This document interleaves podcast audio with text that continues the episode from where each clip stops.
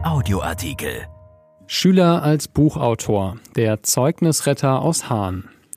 Mit seinem zweiten Buch will Tim Niesner schlechte Schüler vor dem Sitzenbleiben bewahren. Der Abiturient kombiniert dafür übrig gebliebene Ratschläge aus seinem Erstling mit neuen Recherchen. Er selbst peilt gerade ein Einser-Abi an, auch dank seiner Tipps. Von Jörg Isringhaus. Ein Einser-Abitur ist für Tim Niesner auch eine Frage der Ehre hat die der Hahner Schüler doch im vergangenen Jahr in seinem ersten Buch Die geheimen Tricks der 1-0er Schüler vorgestellt und mit seinem zweiten Werk, Der Zeugnisretter, gerade einen Leitfaden nachgelegt, wie man ohne übermäßige Anstrengung seinen Notenschnitt verbessert. Wobei er selbst zwar viele seiner Tipps beherzigt, wie er erzählt, aber im bevorstehenden Abi nur einen Schnitt von 1,3 oder 1,2 hat. Eine glatte 1 brauche er nicht. Wenn ich unter 1,5 lande, bin ich glücklich, sagt der 18-Jährige, der eine Gesamtschule in Solingen besucht. Was er in seinem Buch nicht verrät, wie man es schafft, das Recherchieren, Schreiben und Lernen in Pandemiezeiten so erfolgreich unter einen Hut zu bringen. Wenn Niesner davon berichtet, klingt es nicht, als habe er Besonderes vollbracht, sondern nur getan, was sich aufdrängte.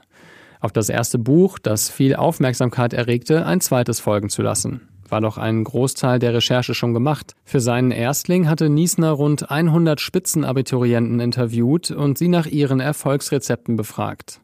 Von diesen Tipps hatte ich noch viele übrig, die ich im ersten Buch nicht unterbringen konnte, erzählt der 18-Jährige. Zudem sprach er diesmal mit Mitschülern, die im Unterricht positiv auffielen, über deren Methoden und schrieb Lehrer an, um deren Ratschläge zu erfahren, baute also noch eine andere Perspektive ein. Aus dem gesammelten Material entstand zwischen dem Ende der Sommerferien und dem Beginn des Lockdowns das neue Werk. Nicht nur sind viele Tipps dazugekommen, auch der Ansatz ist ein anderer. Während Niesner in seinem Debüt eher auf die guten Schüler abzielte, die ihre Note ohne großen Aufwand verbessern wollten, richtet er sich nun speziell an die schlechtere, möglicherweise versetzungsgefährdete Klientel. Meine Idee war es, diese Gruppe an die Hand zu nehmen und ins Mittelfeld zurückzuholen, sagt er. Und das so einfach und effektiv wie möglich. Vor allem aber kurz und knapp formuliert, denn viele Eltern hätten ihm als Resonanz auf das erste Buch vermittelt, dass es mit seinen 300 Seiten zu lang sei für ihre Kinder, erzählt Niesner. Die packen das Buch nicht an, das habe ich immer wieder gehört, sagt er. So gibt es in Der Zeugnisretter jetzt auf rund 140 Seiten viele kurze Kapitel, die immer mit einer Zusammenfassung für Faule enden, in denen das Wichtigste in wenigen Sätzen referiert wird. Worauf aber kommt es aus der Sicht des Autors vor allem an, wenn das Zeugnis auf der Kippe steht?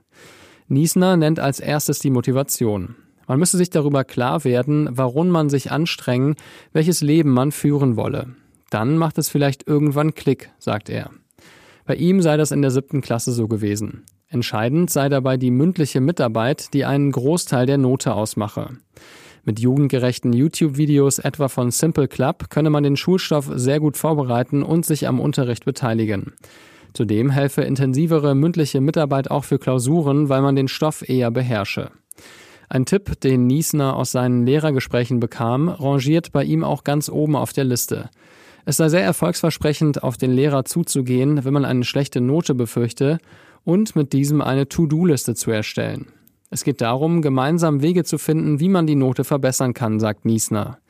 Daraus entstehe fast so etwas wie ein Vertrag. Der Lehrer sehe die Initiative des Schülers, dieser wiederum erhalte das Gefühl, selbstverantwortlich etwas an der Situation ändern zu können. Niesner greift aber bei seinen Tipps auch immer wieder auf psychologische Tricks zurück. Etwa wenn er empfiehlt, sich oft zu melden, auch wenn man nichts zu sagen habe, nur um einen guten Eindruck beim Lehrer zu hinterlassen. Oder wenn er dazu rät, sich bei den Hausaufgaben mit Mitschülern wöchentlich abzuwechseln, um sich zu entlasten. Das sei besser, als die Aufgaben gar nicht zu machen, begründet er diesen Tipp. Ich sehe das als eine Art Brückenbau hin zu einem verantwortlicheren Verhalten, denn solche Kooperationen enden meist schnell. Das Thema Corona hat Niesner in seinem Buch ausgeklammert, weil es auch jenseits der Pandemie gültig sein soll. Für ihn selbst sei das Online-Lernen schon herausfordernd gewesen, bis sich eine gewisse Routine eingestellt habe. Für einen mündlich starken Schüler wie ihn sei es zum Beispiel schwierig, dies per Video aufrechtzuerhalten. Viele meiner Mitschüler haben aber gesagt, dass sie durch den Online-Unterricht und die Konzentration auf das Schriftliche gelernt hätten, sich besser zu organisieren, sagt Niesner. Sie fühlen sich jetzt selbstständiger und besser vorbereitet aufs Studium. Das soll nach dem Abi bald auch für ihn anstehen. Den Hahner zieht es nach Rotterdam. Als Fach hat er sich International Business Administration ausgesucht. Wenn das mal kein Stoff für ein neues Buch ist. Dieser Artikel ist erschienen in der Rheinischen Post am 2. März und bei RP Online. RP Audioartikel. Ein Angebot von RP Plus.